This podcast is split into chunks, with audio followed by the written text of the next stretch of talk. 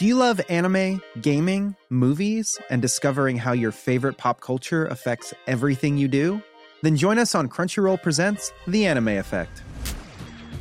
I'm Nick Friedman. I'm Lee Alec Murray. And I'm Leah President. Every week, you can listen in while we break down the latest pop culture news and dish on what new releases we can't get enough of. Whether you love movies, I'm going to tell you all about the uh, hopeful 4K re release of Tron Legacy that happens. I'm right there with you. Or music. The music in this show Yeah. is absolutely incredible. Or anime.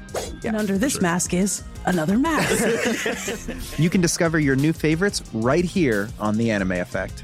Listen every Friday wherever you get your podcast and watch full video episodes on Crunchyroll or on the Crunchyroll YouTube channel.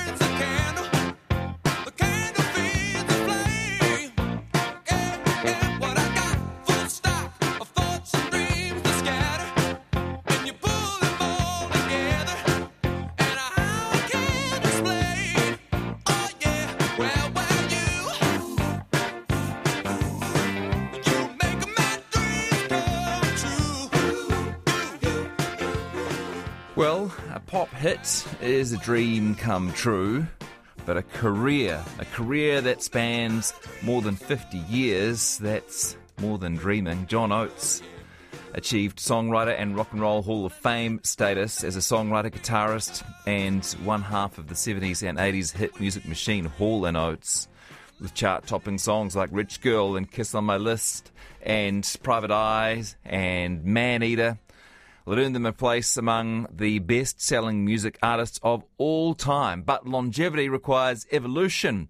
And as a solo artist for nearly 25 years, John Oates is still doing shows, releasing singles, and navigating a music industry that has changed dramatically from the one he started in so long ago. John Oates joins me now. Hello from New Zealand. Oh, Jesse, that was a um, very uh, wonderful and uh, comprehensive uh, assessment of where I'm at right now. oh, it's been great fun going through your music ahead of this interview. And I think as the new year begins, we sort of wanted to talk to you as someone who inspires us with perseverance and an ability to adapt and change to the changing world. You've been on stage singing and playing music since you were four years old. So, where does all that perseverance come from? Oh, I don't know. Should I start with my stage mother way back uh, when I was a child? Uh, she, um, you know, she was very supportive. I, I took vocal lessons and guitar lessons, at, you know, at a very early age, at six years old, and um, I was singing. As you said, I have a recording of me singing at four years old. Uh, already, you know, so yeah, it was just one of those things. Where I just didn't. It was came to me naturally. I never questioned it, um, and I was always, I always had the reinforcement and the support of uh, my family and a lot of other people, obviously, over the years.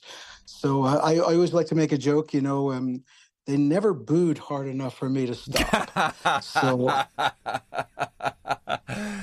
You worked hard though. Your 2017 memoirs Change of Seasons, um, and you wrote, "We worked like dogs. We drove tens of thousands of miles, and we never gave up in the face of failure." And I suppose that that sort of grunt work might have put you in quite good stead for the dramatic changes that would happen in the music industry, and I suppose in your personal life as well. Well, you know, uh, there was a different. It was a different mindset. It was a different way of of uh, the music business was totally different, and it required that you paid your dues. You know, in many many forms. You know, whether that be you know mastering your instrument or your craft, um, working hard, uh, developing a live audience. Um, and just and honestly never giving up. So it was really a different. Uh, it was a different time than, than uh, obviously than now uh, and it required a different, uh, you know, kind of approach. So um, I'm I'm really I'm very happy actually that I came up during a period of time that that uh, you know really required you to be a, a, a real musician in terms of uh, you had to be able to uh, deliver on on many levels. the writing, the performing on stage. You know, the here again the mastering of your of your of your instrument. So um, it's not, you know, obviously there's so many differences between then and now, and uh, so I'm really proud of being, you know, I'm proud of being old school. You know, when it when it really comes down to that. I know you're more of a motorsport fan, but our national game is rugby. Oh, we, yeah. we, we call it a game of two halves. And is that a nice way of thinking about your life and career, a game of two halves? You went through a, a pretty big change in your life in the late 80s. I uh, I think uh, I think that's a, a good assessment as well. Um, you know, there were um, the late '80s were you know Daryl and I had achieved so much. Um, we worked hard during the '70s, and to me, the '70s were the most exciting time, and that's the time I remember uh, most fondly because everything was new. Everything, every city was new. Every gig was new. The people you met, the challenges were new. In the '80s, you know, uh, even though we were super successful commercially, it was like a whirlwind, nonstop, uh, you know, roller coaster ride that I couldn't really appreciate until afterwards. Um, and then by the late '80s, quite frankly, I was burned out on it. I, I really needed to, to to do something different. Obviously, you, I think you've read my book, so you you know what happened. Um, and I had to really reassess where I was at in my life, what I wanted to do, how I wanted to go forward, and what would enable me to go forward. So that was I had to make some very very um, you know very important decisions then. I know you're a history buff. When it comes to your own career, are you nostalgic about the past, or, or do you tend to look forward more than back? Oh, certainly look forward more than back. You know, I and, and you know, you you alluded to the fact that I'm a motorsports fan, and that's true. So I like to use the analogy of, um, you know, you get in a car, um, and the windscreen is very large. The rearview mirror is really small. You know, uh, That's great. I think there's a reason for that. There's, they want you to look forward. they want you to be looking ahead, uh, and that's how I feel about my life. Um, it might interest listeners who, who haven't heard um, some of your music recently, and you've been st- streaming singles only since 2022, I think. But your sound's more Americana, blues, going back to your 70s roots and, and some of the stuff that you really grew up with. So it's uh, two things right. going on right there. That's You- right. You're, you're embracing technology, but ironically, you're, I think, rediscovering and, and, and also embracing the you know the music that um, that you grew up with. hmm That's true. I mean, you you know, all musicians always you know lean on their earliest influences. There's no doubt about it. It's a common, very common. And for me, um, I felt like you know the music I made with Daryl, uh, that was that was a music of collaboration between the two of us, where you know it was a it was a kind of a shared creative uh, you know approach. Whereas now, I, what what happened was I moved to Nashville in the late '90s, early 2000s. And I, I really um, began embraced by the Americana community. And what it did was it it kind of reawakened me to, as you said, to the music that I grew up with, the early blues, the roots music of America. Um, and uh, and what but I what I realized was I didn't just want to try to to just kind of you know regurgitate that. I wanted to use it as a jumping off point and create my own sound. Uh, and that took uh, took a long time to do, and I, I think I found a sweet spot now where I, where I'm using the, the the early influences to create something new.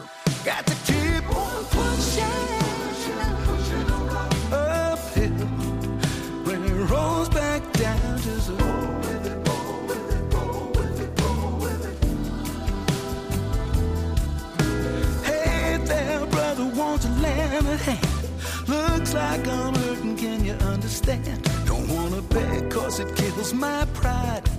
I'm praying I get out of here alive. My life's unlucky, gone from bad to good. Yeah, I made some mistakes, I've been misunderstood. Been up and down, trying to turn it around. Just to get back on solid ground and keep on. Well, that's one of the recent songs, Pushing a Rock. Uh, Yeah. uh, that's got an interesting backstory. Can you share a bit of it for us? Yeah, that's one of the you know people always ask you know would you would you like to re-record some of your songs? Do you you know you think you know perhaps the song didn't come out the way you would like? Yeah. And I I almost universally say no. Um, but on this particular song, um, this was a song I wrote with uh, Nathan Paul Chapman, who who was involved with Taylor Swift in, in when she was very young, when she first came to Nashville, doing her early demos and eventually her, her first recording contract. And he re- he uh, produced uh, and co-wrote a number of songs, in the early days with her. Well, she had moved on, and um, I was, you know, he and I were good friends, and I reached out to him. I wanted to see how he was doing, and he was. I think he was at a crossroads in his career, you know, after having, you know, been involved with Taylor so, you know, so tightly. And so I, um, I said, man, let's let's write a song about struggle, about overcoming something, about finding a new path. And um, that was so that's what we came up with. Uh, we did it, and you know, I'll take full responsibility for honestly not making a very good record out of it in 2014. But I thought the lyrics were really powerful, and I thought they were very universal and timeless. And so during the pandemic, when I was sitting at home, I was you know, going back into my archives, finding, you know, old song ideas. And I thought about that song and I said, you know, this song seems just as important and just as as timely right now during this pandemic that, than it did, in fact, even more so than it did in 2014. So I, uh, I, but I wanted to re- revisit it. So I, I called him up and I said, hey man, would you mind if I take another stab at this and maybe try to change the music a bit? And uh, and he said, "Yeah, man, have at it." And I did. And it's uh, you know after I, I rewrote it, he said, "Man, that's the way it, I wish it would always have sounded." I said, "Well, it's never too late. Let's put it out now." uh, so we, we put so it's basically a, a second generation version of that song. Great collaboration, and you've always been a great collaborator. Um, Kiwis might not know that um, you were um, the songwriter on Electric Blue by Icehouse. Yes, Love you, yes, and, and a backing yes. vocalist.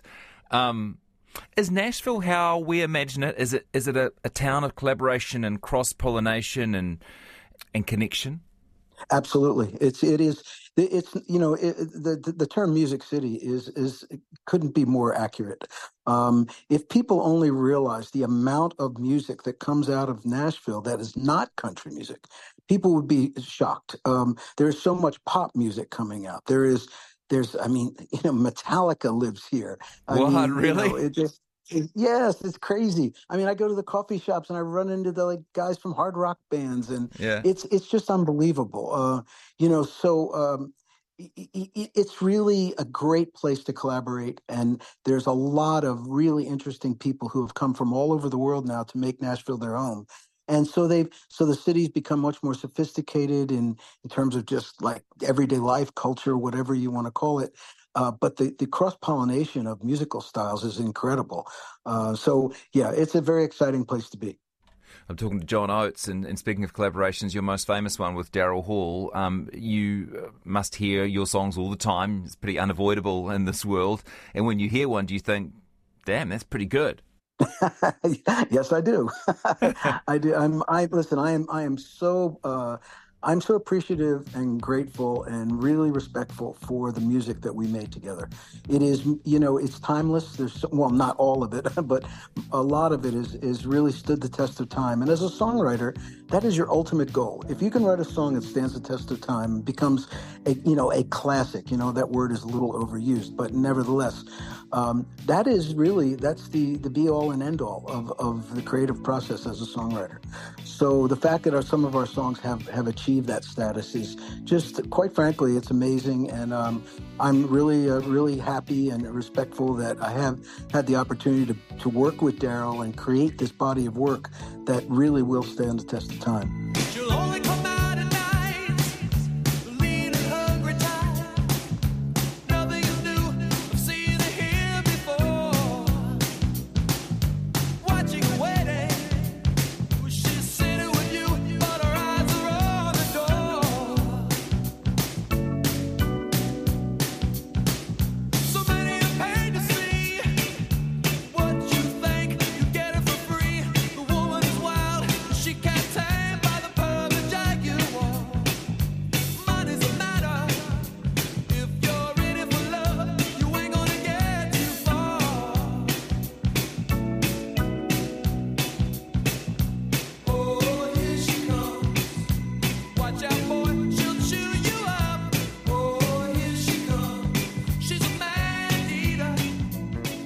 Find the inspiration for that song "Maneater"?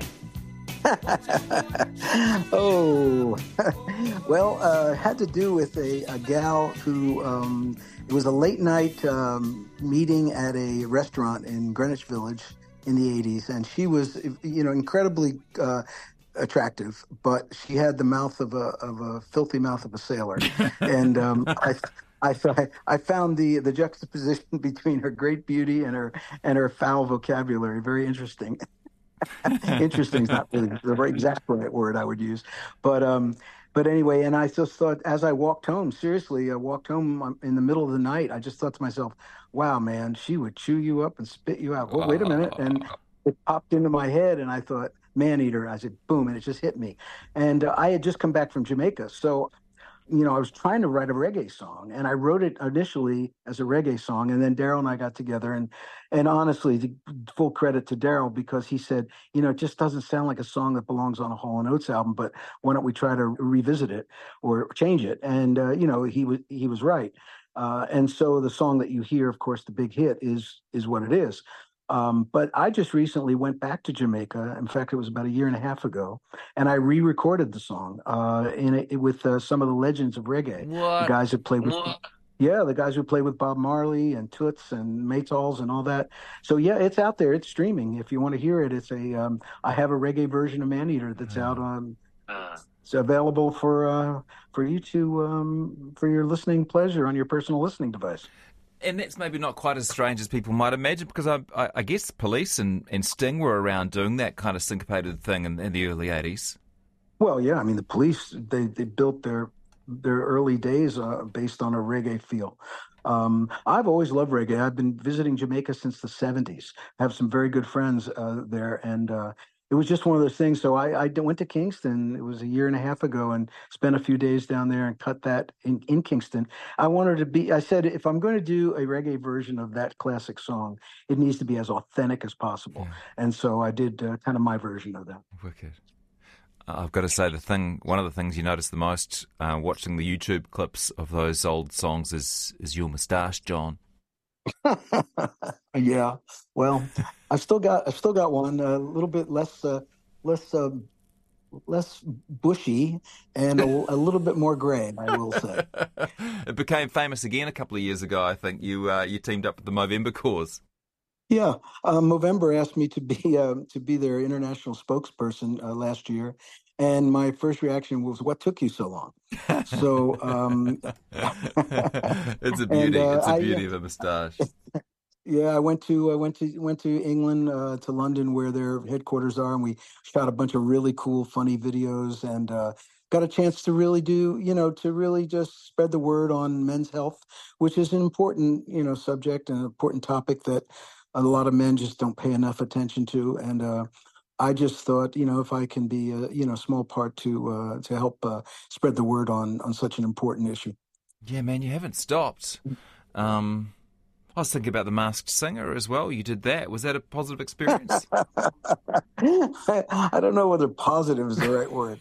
Um, it, it was weird. Um, people have no idea how hard it is to sing in one of those crazy costumes. Um, and the crazy, the, the the weirdest part was that I couldn't see Yeah. out of that costume at all. The eyes were up uh, over top of my my forehead, um, so all I could see was up. And they wanted me to do, you know, I had to do like a certain amount of simple choreography because they had dancers and they had strobe lights and confetti falling out of the ceiling, and so while I was singing, and people don't realize, I had to count my steps. In other words, I had to walk 10, 10 steps forward, then turn to my right, walk three steps to my right, turn to my left, walk eight steps to my left, because it was all coordinated with dancers and things on that stage. I swear, I thought I was going to walk right off the stage. And, you know, I mean, it was very weird, very weird. Uh, but you know what? It- it- in my life, I've done so many, so many things that you know, why not? I it was it was an opportunity to do something very different and crazy and weird, and it it was actually a lot of fun. Be great to have you back to New Zealand. I think you did uh, you did the Logan Campbell Centre in 1980, and then probably the last time you were in New Zealand was uh, Hall and Oates concert at the Church Road Winery 2011 in Yeah. uh, in Napier with Icehouse and Yeah. Goodshirt. Um, yeah, there must be something nice yeah. about that 11th. this time of life. Because I think you basically choose your venues now, right? You you don't do stadiums or, or possibly even vineyards. You've got favourite places that you like to perform. Yeah, I mean, I go out now, uh, and I have a new show that I'm doing. It's an acoustic. I call it an evening of stories and songs. And Right. uh, I go out with a with a percussionist and a cello player, and uh, we are totally acoustic. We don't have any equipment. We have no production. We have no roadies. We have nothing, and it is freeing. Um, I, I just show up with an acoustic guitar and tell stories, play songs. I play. Uh, I play. You know everything from obviously I play a few Hall and Oates hits, but I really focus on songs that kind of made me who I I am today as a musician. As you as we spoke about earlier, the some of the earlier influences.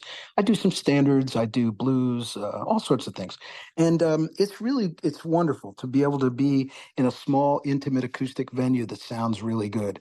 So. Um, I'm just waiting for an invite from New Zealand. I'm, I'm ready to go. All right. Well, we have plenty of uh, music promoters and, and touring uh, organisations who listen. So, challenge set down. Uh, here's a Yes. little. Here's a little um, sample of a single you released last month called "Smile On."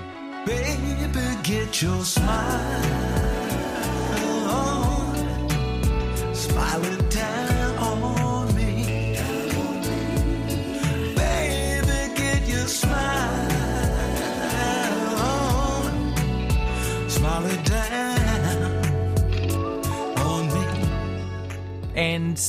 all the proceeds from that song go to Teen Cancer. John, what what makes the song unique?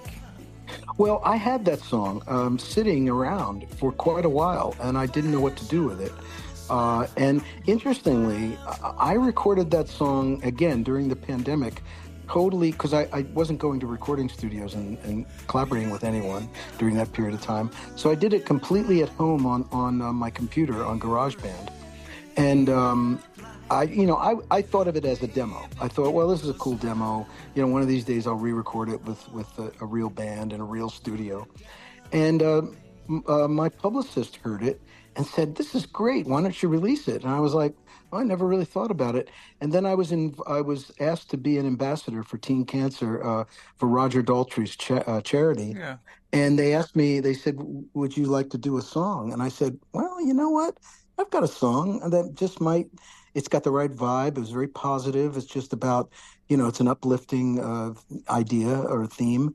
And um, I, I sent it to them and they said, Oh, we love this. Let's do it. So I did a video uh, for it and uh, we put it out. And all the proceeds go to Teen Cancer America, which is nice. Yeah, and I think it even features some clips from cancer fighters and survivors too. It does. Yeah, we had some of the some of the kids and actually some of the musicians who were involved with teen cancer, and there's a lot of them, um, which is great because it's a really uh, hands-on organization. And so we yeah we reached out to them and said we could you know we, we want a few of you guys to be in the video, and uh, they jumped on board and it was it was wonderful. And you know, philanthropy has been something you've been involved in for your whole career. You were part of Live Aid and, and We Are the World. You think, you know, could that We Are the World could that ever happen again? Do you think? Well, maybe, um, uh, I- but it, it could never happen the way that happened because it was such a unique uh, situation. It, back in those days, you didn't have this um, multi, you know, multiple, s- you know, s- award shows, and you know, every week there's an award show of some sort. You know, uh, back in those days, it was either the Grammys or the American Music Awards. So uh, all anyone who was anybody in the world of pop music was going to be attending those events. So uh, Michael Jackson and Lionel Richie uh, were very clever in that they they knew everyone was going to be at the American Music Awards, so they invited everyone to come to the recording studio right after the award show because everyone was in Los Angeles, and um, and that and so it really made it you know made it happen.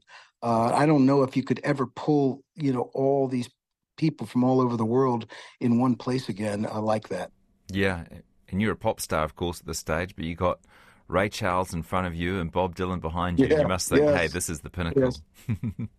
It, it was, uh, you know, I really try to, you know, I'm, I try not to miss these these very unique opportunities in my life. I I'm very, you know, kind of I try to be aware of what's happening at the moment, you know, because uh, you know, yesterday's gone, tomorrow hasn't happened yet, so all you have is right now. And uh, you know that that right now at that moment was so unique you know, two two of my heroes, um, you know, people that I really really look up to, were I was standing right next to them, and I had never met either of them, and I just thought this uh, this is really a special moment that I can't take for you know can't take for granted. I have to try to absorb that that moment and really uh, you know live in it.